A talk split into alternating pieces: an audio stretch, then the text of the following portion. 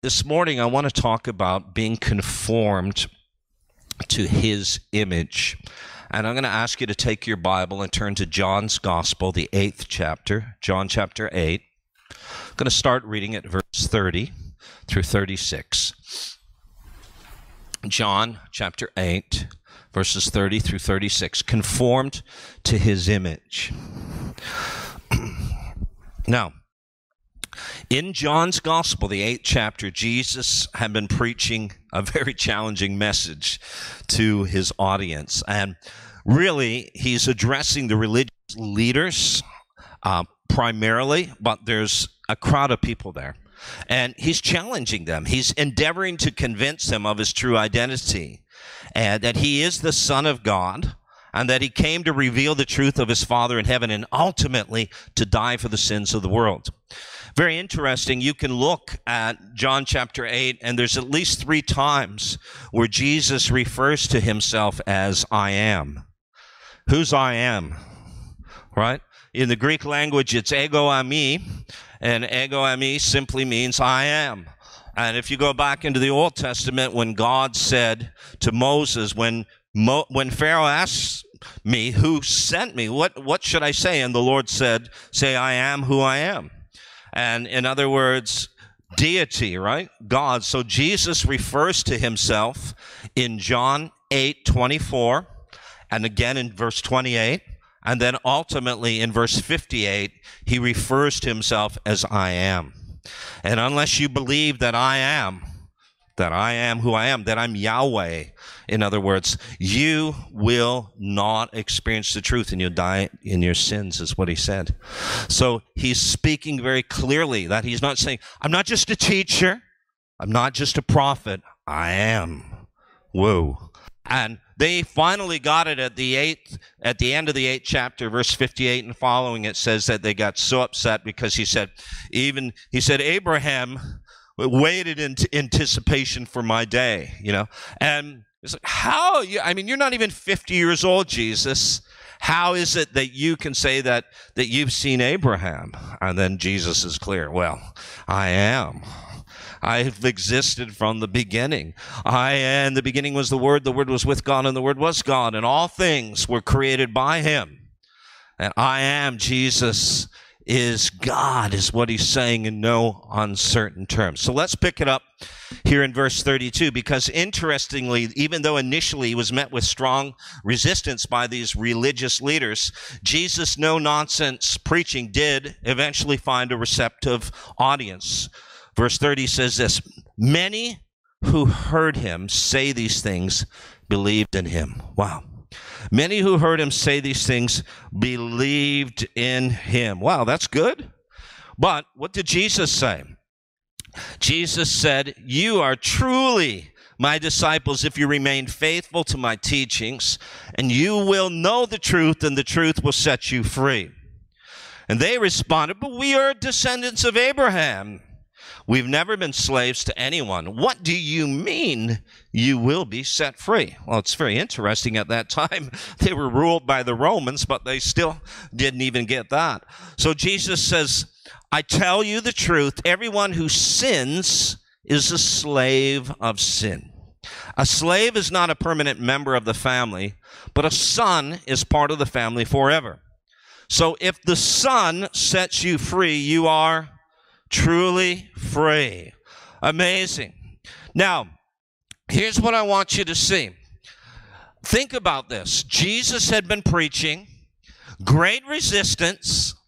People are getting angry with him. They're not welcoming his message, but finally, there's a, a remnant, a core of people that respond favorably and they believe in what he was doing and what he was preaching. So you would think that Jesus would do everything in his care to hold on to this group of people, to coddle them or, or uh, to not offend them, to not do anything to lose them. But the exact opposite takes place. Jesus goes out of his way to challenge them to commit to a life of deep consecration and radical obedience. In other words, he was saying it's not enough that you have believed. It's not enough that you believed, you must grow as disciples. Again, look at this verse, verse 31 and 32. Jesus said to the people who believed in him, You are truly my disciples. Who did he say this to? The people that what? Believed in him, you are truly my disciples if you remain faithful to my teachings, and you will know the truth, and the truth will set you free. So Jesus is speaking to the people that are believe, had believed in him and had put their faith in him, who had received his message, who had given the amen, who said, You, you know, I really enjoy what you're preaching. And Jesus turns around and says, That's great, but it's not enough. You've got to move from a place of just being a believer to a place of discipleship. And discipleship, he's very clear. He elucidates in, in no uncertain terms that discipleship involves abiding or continuing faithfully in obedience to his word. The word that he uses is abide and it means to stay attached to stay connected it means to to uh, in a sense to become a place where God dwells. Even that's what the word means. A place where God dwells, where His word dwells. It's not a place of visitation. It's not something that you do sporadically or once in a while or, or occasionally, but it means something that you do as a lifestyle, as a practice. So discipleship is a lifestyle. And notice what he says discipleship is all about obedience. You are my disciples if you remain faithful to my teachings. You will know the truth, and the truth will set you free. So, two things continue in his word, and what happens? You'll know the truth. It doesn't mean just you'll be able to give intellectual assent to you know certain theological truths but he's saying here that you will understand the truth and you will experience the truth. Because jesus said the words that i speak they're spirit and life. So it's not just you know giving you more information but you're going to experience and you're going to to personally encounter my word thy truth, and my truth will set you free. In John 17, Jesus made this statement. He said, Father, sanctify them by your truth. Your word is truth. So truth sanctifies us. It's very interesting. The word sanctify or holy or saint, whatever term you look at in, in English, it's, it comes from one root word in the Greek language and it's the word hagios. And that word hagios is a very interesting term. You look it up in some, you know, uh, concordances, etc. It'll say to set apart, but it actually means this: to be a person who's not of the earth or not of the soil. Gi is the word for dirt or soil, and ha has the idea of an antecedent, it negates. So, in other words, when you're set apart, when you're sanctified, you're a person who's not of the earth. You're a person that's not of the soil, not of the dirt. In other words, we don't just live like the rest of, of the human race. As God's people, we're different. As God's people, what does it say? Set your mind on things above because that's where we're seated. We're seated in heavenly places with Christ Jesus. In a sense, we're dual citizens. We're here on the earth physically, but spiritually, we're seated in heavenly places with Christ Jesus. Come on now. And so he's saying there is a sense in which we have to recognize that our calling is to be different. You know, I've heard people say, well, he's so heavenly minded, she's so heavenly minded, they're of no earthly good. And really, it's not that they're heavenly minded, it's just they're strange. Okay, they're they're weird. Okay, because if you're really heavenly minded, you're of all earthly good. Because Jesus was heavenly minded. He was he he only did the what he saw his Father doing in heaven. You know, and so we're not talking about people that are just strange and they're not doing anything, you know, you like they're just very bizarre. What we're saying here is that when we're thinking from an eternal perspective, we're seeing things the way God sees them and we're implementing his plan on earth as in heaven. So praise God. So Jesus is clear. Guys, you believe to me, that's great, but it's not enough. You must become a disciple. I just want to say to each one of us, there's just four things I'm going to go over quickly and then I'll unpack them. The first thing that I want to show you, I believe that God is saying to us is first of all, obvious, what, what do we want? What are we believing God for this year? Well, we want every sinner to be a believer. Absolutely, right? And we say, well, every sinner is to become a believer. Absolutely. We all are sinners and we all need a savior, but there comes a place where we have to believe the gospel, where we have to embrace the truth. And that truth brings us to a point where we now believe we're a child of God, we're born again. That's really, really important. And there are people not only outside of this church, but there are people that come to churches regularly. They sit there week after week and they've never really been born again. They might come to church, you know, but but it doesn't mean that they they really know God. They have a relationship with him. They've ever been born again. They really have not yet believed the gospel in the sense of embracing it as a truth and making Christ their Lord and Savior. Secondly, we want to see every believer become a disciple. Every believer is to become a disciple. And that's exactly what Jesus was talking about. Amen? All right. Then every disciple becoming a discipler. Every disciple becoming a discipler or an equiper, in other words. That's really important. Really, really important that we recognize that if you're a disciple, hey, maybe God's going to challenge you this year to really disciple other people. Well, not maybe, I know He will because it's scriptural. And then lastly, every discipler, a multiplier. What do I mean by that? A leader who develops people adds, a leader who develops leaders multiplies.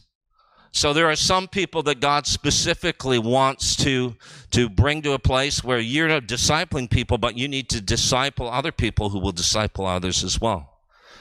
So uh, let me let me just go through uh, the last three of these. The first one being that every believer is to become a disciple.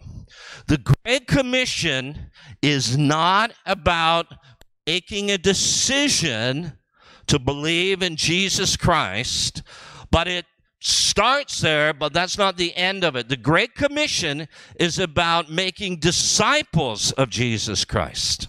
Matthew 28 19, Jesus was clear as you go, make disciples of the nations, baptize them in the name of the Father, the Son, and the Holy Spirit and teach them to observe or teach them to obey everything that I've commanded you is what he said. So discipleship is all about obedience, guys. So we are called to make disciples. So what is a disciple? Let's look at what the New Testament defines as, as a disciple. We may have some great ideas. We might have some personal insights on what discipleship looks like, but we have to look at the word of god. What does the word say? What is what is the filter for decision making for our lives? It's the scripture. It's the word of god. I don't care if you say well you know this is what i saw or this is what god told me. You need to be able to back it up from the word. So recognize that the word is our blueprint. It's our foundation for discipleship. If you want to become a disciple moving from being just a believer to a disciple you need to understand, first of all, what a disciple is. How can you become something if you don't know what it is? So you start with the end in view and then you backwards engineer it. So the end in view is this very clearly. Jesus said in Luke 6, verse 40 Students are not greater than their teacher, but the student who is fully trained will become like the teacher. So Jesus is the teacher, correct? And if we're fully trained, which interestingly, the root word fully trained there is the same word that is translated equipped, prepared, or perfected, depending on what uh, version of the Bible you refer to in Ephesians chapter 4, verse 12, that the apostle, prophet, evangelist, pastor, and teacher is to prepare, equip, or perfect the saints. You are to fully train the saints, would be another way to put it. So if you're fully trained, if you've been trained properly, you'll be like your teacher. So who's our teacher? So we imply we can we, we, it infers obviously if we've been discipled properly, the outcome of effective discipleship is we become more like Jesus. All right. Secondly, let's look at the words of John, who was discipled by Jesus. Come on now. John was discipled by Jesus, and he's got something to say to us about discipleship. 1 John 2, verse 6. Those who say they live in God should live their lives as Jesus did. Those who say they believe, those who say they're born again, those who say, I am a child of God, should say and should live their lives as Jesus did. It's not enough, guys, to sing and say, I am a child of God, but you're not living as a child of God, right? You need to live. It's discipleship is about obedience. It's very, very important that we recognize that, okay? All right. Now, Paul the Apostle gives us significant insight into the purpose of the Father choosing us for salvation. Romans 8 29. For God knew his people in advance and he chose them to become like his son, so that his son would be the firstborn among what? Many brothers and sisters. So, why did God cho- choose us? To become like his son, to be conformed to his image. The title of the message, to become like Jesus Christ. There are many other scriptures we can look at, but today we're just going to generalize this. The purpose of God saving you and me is that we would be conformed to Christ's likeness. We would become like Jesus himself on the earth. So, as I said, every sinner becomes a believer, but then every believer grows in their relationship to become like a disciple. So, discipleship isn't a series of lessons. It isn't like, hey guys, sign up for our new Foundations of Faith course here. And when you're finished eight weeks of, of uh, you know, training and teaching, you'll be able to tick the box that says, I understand, you know, that God is Father, Son, and Holy Spirit, and, and you have an, an, you know, an orthodox uh, understanding of the scripture. It's not so much about that where you can tick the box and say, every morning I do my devotions. I tithe, I give offerings, you know, I don't curse, I don't swear, I don't smoke, I don't drink drink or whatever it is that was your vice. It's not about that. It's about becoming more like Jesus because you can stop doing all those things, but you're still not becoming more like Jesus. Those things certainly, anything that, that is, is uh, a bondage in your life, clearly Jesus said it'll become your slave. You know, if you sin, the nature of sin is that sin won't just let you come and go at your leisure. You can't just say, well, you know, I think I'll sin today and then I'll. No, if you sin, the Bible is very clear. It says sin will become your doulos. And the Greek word doulos means a person who gives their will to another person, a person who subjects their will to another person. So discipleship is becoming like Jesus. And discipleship is not a series of lessons, it's a lifestyle. All right? Discipleship is not so much about doing the right thing as it is about becoming and being. Hmm. Discipleship is principally about identity and intimacy, not just discipline in ministry. There is discipline. The word disciple implies that. And we are to be actively involved in ministry, but ultimately it's about knowing Him. It's about knowing the Lord. And everything that we do flows out of that, flows out of our personal relationship with Him. Discipleship is more about obedience than it is orthodoxy. Most Christians in the Western nations, if you've been coming to church for a period of time, say a year longer, most Christians are educated way beyond their obedience level. They know way more than what they do. We know we should share our faith. Do we share our faith? We know we should pray. We know we should help the poor, but do we do it? Seriously. I'm not saying anyone specific. I'm just bringing that up. We know we should go to church, right? We know that we shouldn't watch those things. We know we shouldn't listen to that. We know that it's not good for us, but we do it. And we know it, but we don't do it. It's about obedience. It's so important. Obedience. So every believer becomes a disciple. So the key question here that I just want to throw out to you is if you were to look back at your life one year ago, how do you do that? Well, if you go on Facebook, there's a thing called memories. And it says, on this day, one year ago, two years ago, three years ago, whatever. And you look back. So one year ago, February, I was in Africa, in Kenya. I remember what was happening. I remember there were at least three people who were blind who had their sight restored. I remember what was going on, and it was amazing. But we need to do the same thing in our own lives. Let's look back one year ago and today. How have we changed? How have we become more like Christ? Have we become more like Christ? Some have become discouraged, some have struggled, some have regressed and pulled away. If that's the case, then you need to actively pursue a life of discipleship once again. See, part of growing up, an important part of growing up is showing up. Can I just say that? If you can't, don't call in, crawl in. You know what I'm saying? So if you can crawl in, don't call in. The truth is, I didn't want to preach this morning. I don't have much of a voice. And I and I but I know I got to be here. I got to do it. I'm not going to let the enemy stop me. And I I do have enough sick days that I could actually easily probably take a year off. But the truth is I I'm not going to do that because I know that I need to be here. And I need to be here not just for your sake because Glenn has a message from God that you need to hear, but I need to be here for my sake as well. And so this is something that the Lord wants us to understand that it's it's about the importance of being committed to the basic things. The basics, guys.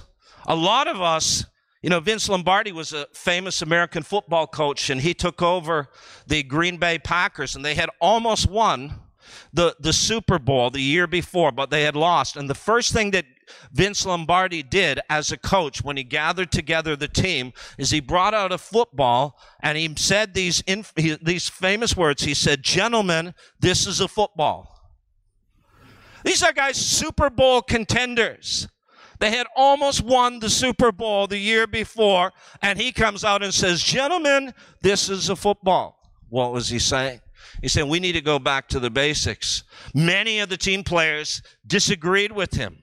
Many of the team players protested. They were offended. They were insulted. What are you talking about? You don't know who we were. We just almost, you know, we were contenders. We were runners up to the Super Bowl the year before. But his point is, you need to get some of the basics sorted out in your life. You may think that you, you're okay, but there's some rudimentary skills that you need to learn once again. And the same thing is true in our relationship with God. Some of the basics, like praying every day, spending time in the Word, you know not not you know making a covenant with your eyes not to look at certain things this is the basic stuff this is like christianity 101 and if we can't get that right, then what makes us think we're going to be able to move forward and be able to overcome? See, it's going to cut us short. It's going to always trip us up and prevent us from becoming the person God wants us to be. And so if you become you're a believer, then the question you need to ask yourself this year is what am I going to do in terms of my spiritual journey to become more like Jesus so next year at this time I can look back and say I become holier, I become more godly, I become a different person, I love people, I don't have that bad attitude anymore, I'm faithful in church, I'm you know, I'm doing more things whatever it is. And there's different areas in your life. So every believer has to become a disciple. Wow. Every disciple ultimately should become a discipler. You know, it's interesting when you study how Jesus made disciples. Did you ever do that? I remember when I had to write um, a paper on the Synoptic Gospels, we actually had to do a timeline of the Gospels what happened in the first. So we take the different gospels, Matthew, Mark, and Luke, those are the synoptic gospels, and we kind of overlay them and we put in sequence what was happening. And it was interesting to find out that basically for the first 10 months to one year, Jesus really didn't get the guys who were following him to do much. He just said, Come and follow me. In other words, hang out with me, watch me, spend time with me, learn from me. I'm going to teach you, I'm going to show you. Just spend time with me. But right around a year, the guys that were literally with him pretty much 24 7, he then began to challenge them about going, about reaching other people, about doing ministry, in other words, sharing their faith. But the first year, there was this foundation that he was building into their lives. So important. You know, there are so many people, they run out, and, and there is a move of God and an emphasis in the church right now about you need to go to the school and the supernatural school ministry because you can learn how to heal the sick, how to deliver people, how to prophesy, how to tell people their phone numbers. And now extended through January 14th, join a clean and spacious Planet Fitness for zero enrollment and only $10 a month. With tons of equipment and free fitness training, it's the perfect place for everybody to work out. Even me, mister. I'm so stressed I grind my teeth more than most people grind coffee. Especially you. Give your anxiety clenched jaw a rest. My molars will be so happy. Start feeling fit-tacular today. Join in club or at planetfitness.com. Zero enrollment, $10 a month, cancel anytime. Deal ends January 14th. See club for details. No kidding. And and the point is, uh, you know, you'll be able to maybe function or operate in a certain degree where, uh, where you might know, get words of knowledge about people, but the foundation of who you are in Christ is not there. And so what happens is people implode, they blow up. They're active in gifts, but they don't have that spiritual foundation in their life. They don't know their identity. They haven't changed. They haven't dealt with the roots, you know, the, the bitter roots, the things that are in their life that are hidden deep down within inside. There's issues of, of pride or anger or, or, or whatever it may be that still, still they're not dealing with. And uh, trust me, I know it's a process. I'm not saying that, you know, it just happens in, in a week. Some people, amazingly, it does. But I'm saying I recognize it's a process, but we have to address it. We have to go be intentional about journeying on that road. So rather than Jesus saying, Hey guys, I want to teach you how to prophesy, how to heal the sick, how to do these things, the first year, Jesus didn't even address that. He didn't even teach them those things. He just said, Come and follow me. Let me teach you who you are. Let me show you my love. Let me model and exemplify the lifestyle that you can live because He is the firstborn among many brothers and sisters. So you can walk like I walked. You can love the way I love. You can manifest the fruit of the Spirit. You can become more like me, but you got to learn to spend time with me. So the first year was all about spending time with Jesus. When I got saved, I came out of a worldly background.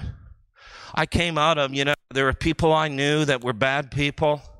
And the Holy Spirit spoke to me and He said very clearly, You can't go to this particular section of the city. I don't want you going there. Stay away from there. Don't don't don't connect with these people.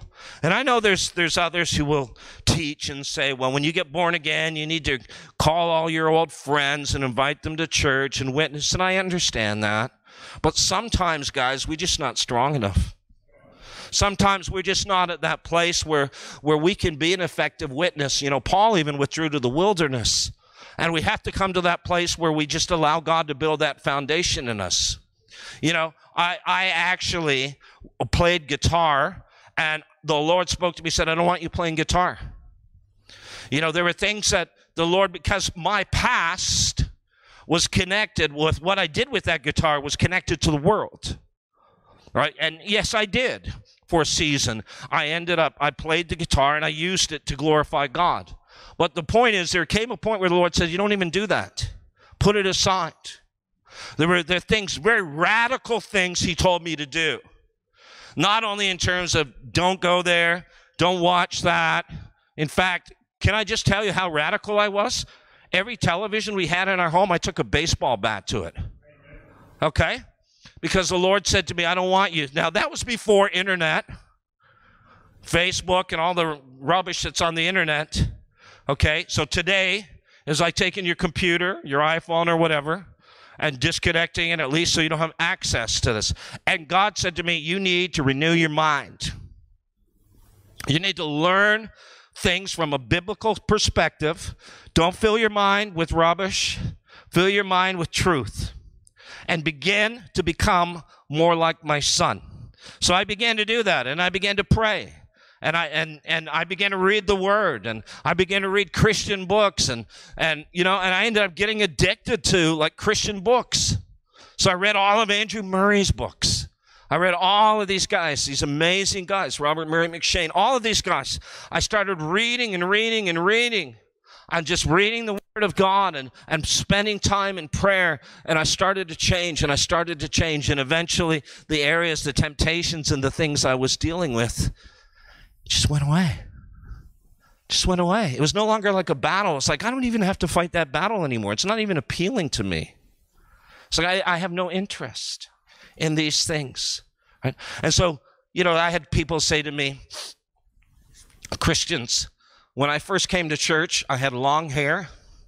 Okay, this is what I look like long hair, okay, earrings, and I had safety pins that actually held the sleeves of my leather jacket together. I was one of the first heavy metal slash punk rockers. Okay? Like I was eclectic. The heavy metal people looked at me and said, Well, you're weird, but I was into like all this British weird stuff that had just come out.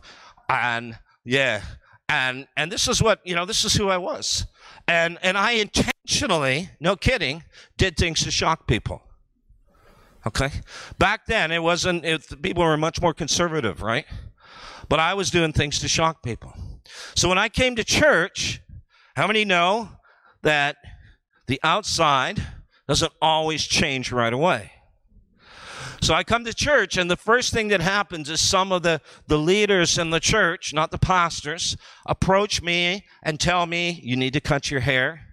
You need to get a suit. No kidding. You need to wear a suit. You're in God's house, you're in God's presence. My response was, I thought God was with us 24 hours a day. So when I have a shower, I should have a suit on. And when I sleep, I should have a suit on because or, or does God just live here? I think, well, he doesn't really have a fixed address. I said, oh, okay, so we're talking about religious tradition now. You see what I'm saying? Come on now. The point is, all of this stuff, this outward conformity, but God was saying to me, son, man looks at the outward, I look at your heart. Let me tell you this, guys God does look at our heart. We can use that as an excuse and we can say, well, those religious Pharisees, they're just trying to get, but we're still trying to justify something in us that's unclean, that's impure, right? What did Jesus say? Said to the Pharisees, you look at, you, you focus on the outward appearance. You, you have to have this facade, this semblance of everything looks good, everything appears right. But you know what, blind Pharisee? First clean the inside of the cup and then the outside will be clean. When you focus on the inside, the outside does clean up. It does. The things on the outside that, that need to change, God will change it, but He does it from the inside out. Righteousness is inside out. He changes us from the inward man, and we become more like Him. So after a while, I realized there were certain words that, that maybe I used. They weren't really swear words. I stopped that pretty much straight away when I got saved. But there were just certain words. And the Holy Spirit would even begin to challenge me on those words. Guys, the point is this the Holy Spirit is the Spirit of truth. And He will lead you into all truth. And He will convict the world of sin, righteousness, and judgment, John 16 says. So He wants to work in you he wants to show you what he likes, what he doesn't like. But don't harden your heart. Listen to him. But yeah, but all my friends are like totally thinking I'm crazy, I'm extreme, and they don't do it, and they don't believe with me. Doesn't matter. What is the Holy Spirit saying to you? What is He telling you about you? Don't worry about them. What about you? Right? So, what about you? What is He saying to you? If he's telling you not to do it, then you don't do it. It's very simple. Don't try to justify it because other people, and then you've got other people, God forbid, who come to you and they challenge you to actually conform to their ways. And you know in your heart and your spirit, you're not supposed to go there. You can't, you can't walk down that roadway. You can't engage in that behavior, but they begin to put pressure on you. And then eventually you succumb to that pressure and you do it. But in your heart and in your conscience, you know you've disobeyed the Lord.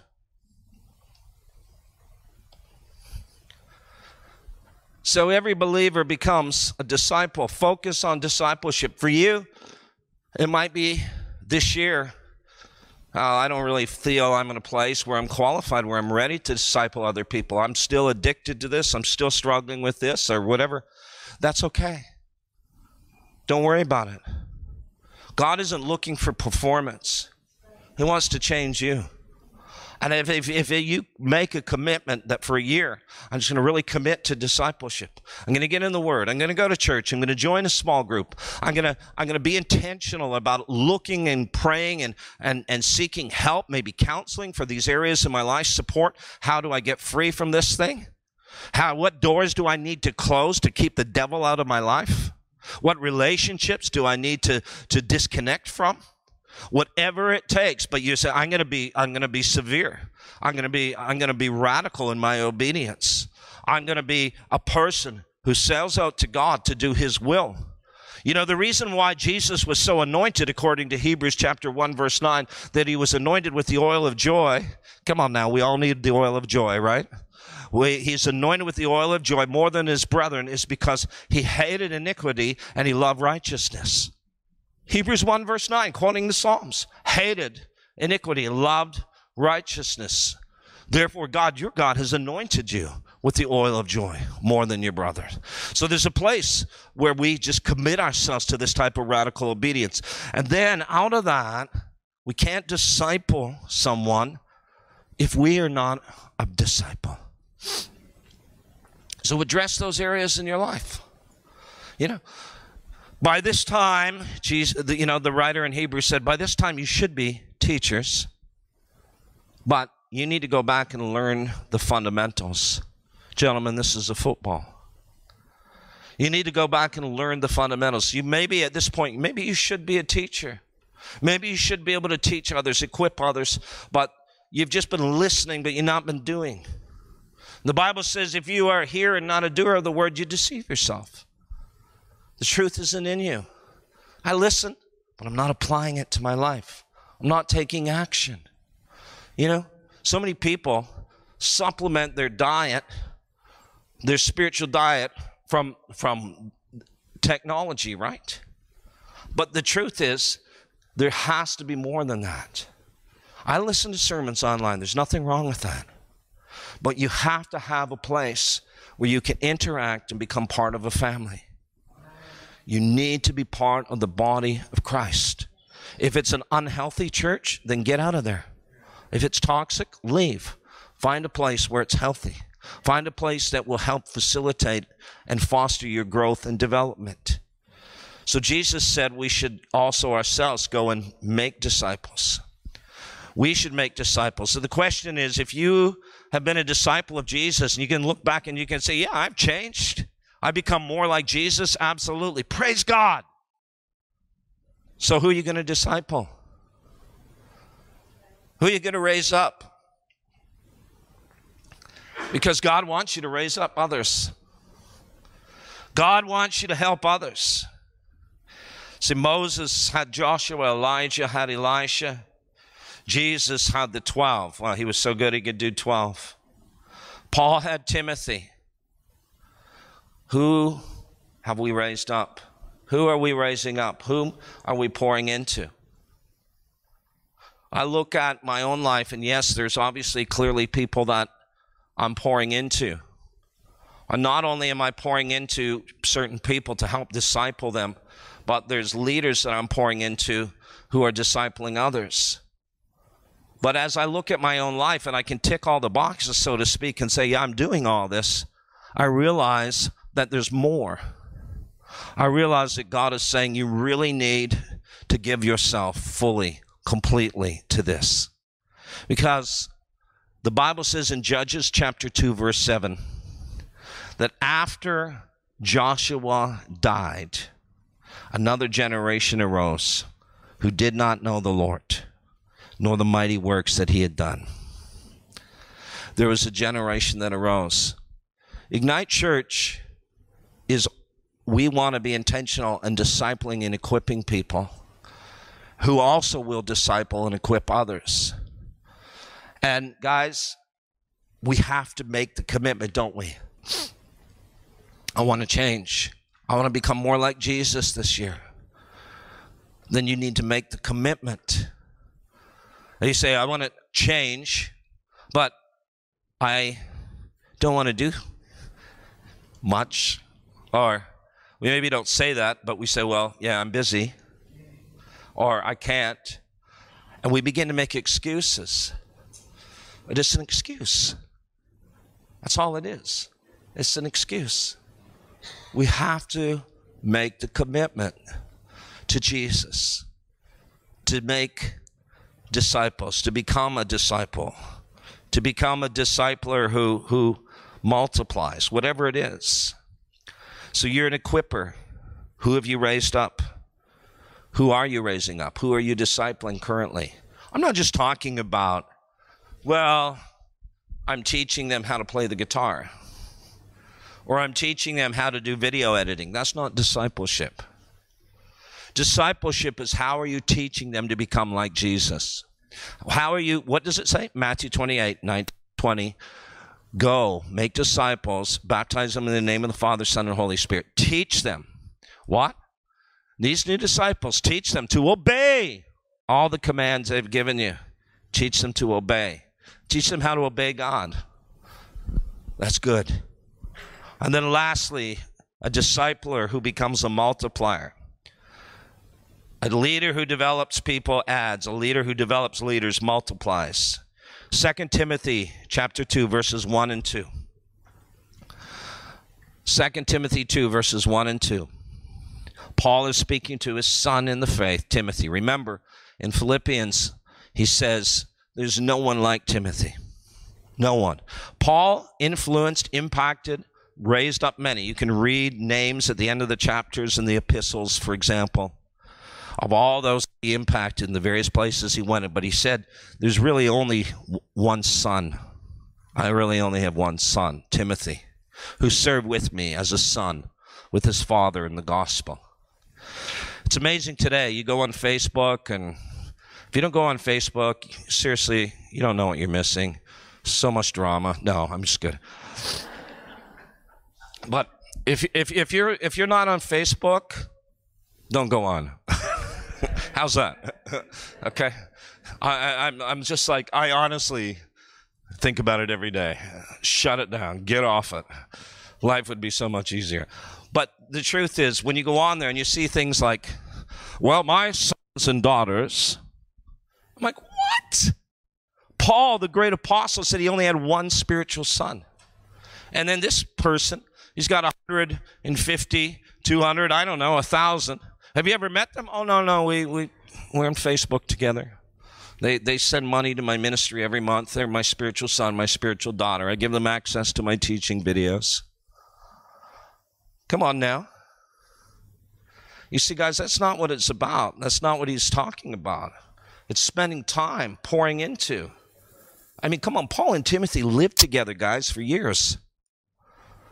And we don't have time to go through this process, but I, I will show you but this is what Paul says late in his life. He's an old man. He's going to die.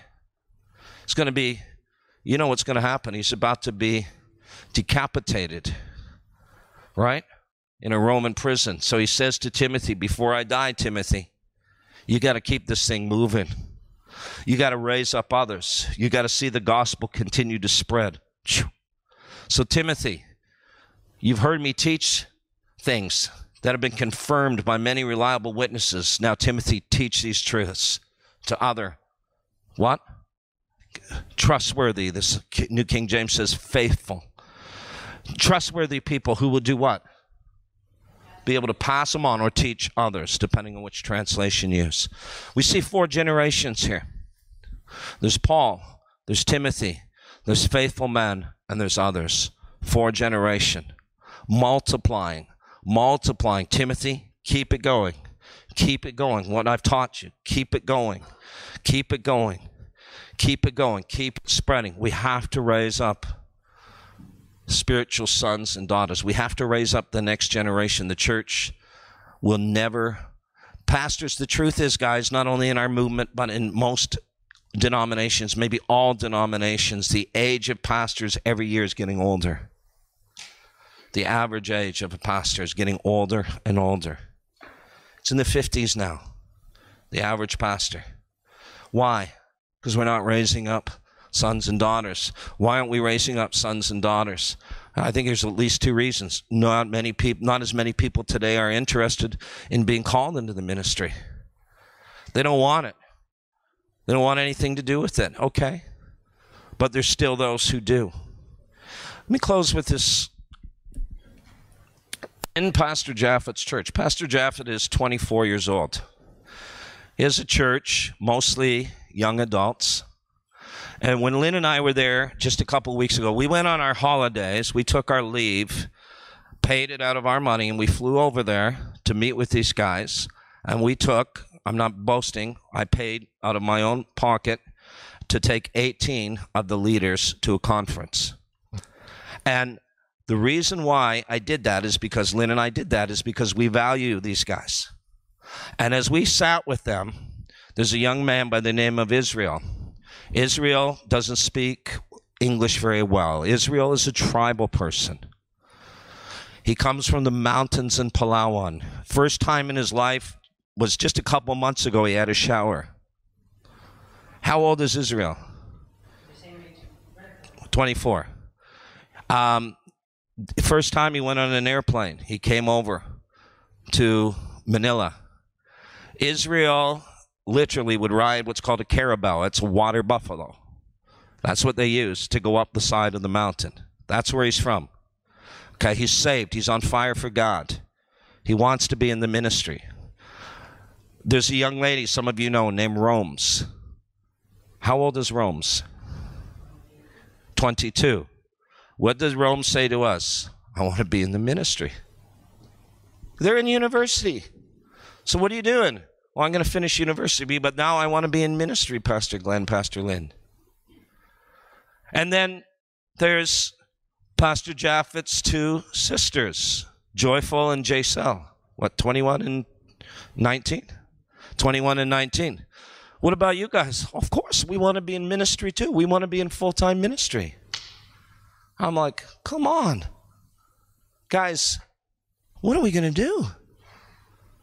We're going to stand before God on Judgment Day and give account if we don't raise up the generations. And if we have young people that know and they're willing to sacrifice their life and give themselves to ministry, I don't know. I'm not trying to put a, any pressure on anybody, but I'm saying there's got to be something that we can do. I know there is. And and I know we have to be intentional about teaching and training these guys um, raising them up, equipping them, doing whatever it takes. And so, in the DNA of our churches, particularly this year, we are really going to be challenging you. If you're just a believer, if you're just a pew sitter, if you just show up on a Sunday, you need to get activated. You need to become a disciple. You need to start growing. You need to begin start changing and addressing areas between you and God in your life that you need to change. If there's areas that have been holding you in bondage and keeping you back, you need to begin to ask people to help you pray into this. Can you pray with me? Be honest. Can you help me with this? Find someone who can, you know, a connect group leader, someone that you can speak to and, and ask and, and help you on your journey. If you're a strong and solid Christian, you know, you may you may have things going on in your life. You're busy. I understand that. But, guys, what about the next generation? What about discipling others? What are you going to do? You have ideas, come and talk to me. If you don't have ideas, come and see me. I have many ideas. but you need to begin to do it. The older would teach the younger, right? Is that what it says? Yes. So it's not about platforms, it's not about positions. It's not about these things. It's about raising up the next generation. And then raising up particularly leaders who are raising up others who are raising up other leaders. Wow, that's another level. But that's what brings us into multiplication where eventually thousands of people are reached. Every week now, throughout the Philippines, South Africa, and we have, can I say it? We have a new church in Bali in Indonesia now, a new Ignite church. In Singaraja, the north part of the island of Bali, Pastor Eddie, who was persecuted, he started the first church of that community, and he was persecuted, and they threatened him. And he's now connected with us. He wants to be part of our network. And these guys are so hungry. Pastor Glenn, he's telling me, messaging me, can you please send people from your church to come and visit us? They're surrounded by, by Hindus and Muslims and, and, and he's, he's, they've done so much. They've struggled. Can you send people just even come up and just spend some time with us and pray with us and encourage us? Can you, is there people that you can send to us? Can you come? Can you send others who'll come and train us, come and equip us? We need training. We need equipping. You see, they're so hungry and there's so much opportunity. And if we can't find it in one place, that's okay. You can't kick open a door, can we?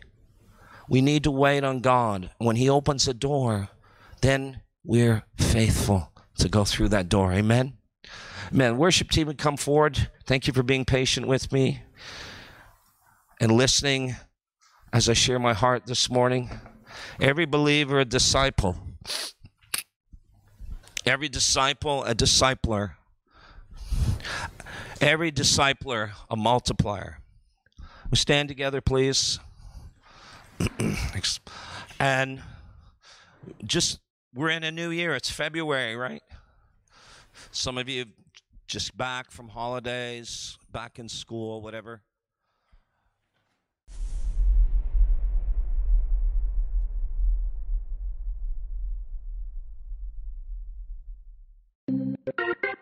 At Eckrich, we don't just believe in crafting the finest smoked sausage and deli meats in America. We believe in doing whatever it is you want to do. Treading your own path. Seeing the world. Doing what feels right. And getting creative by skipping the recipe. Because whether you want to change the world or just change up a weeknight classic, Eckrich has got one thing to say. You do you.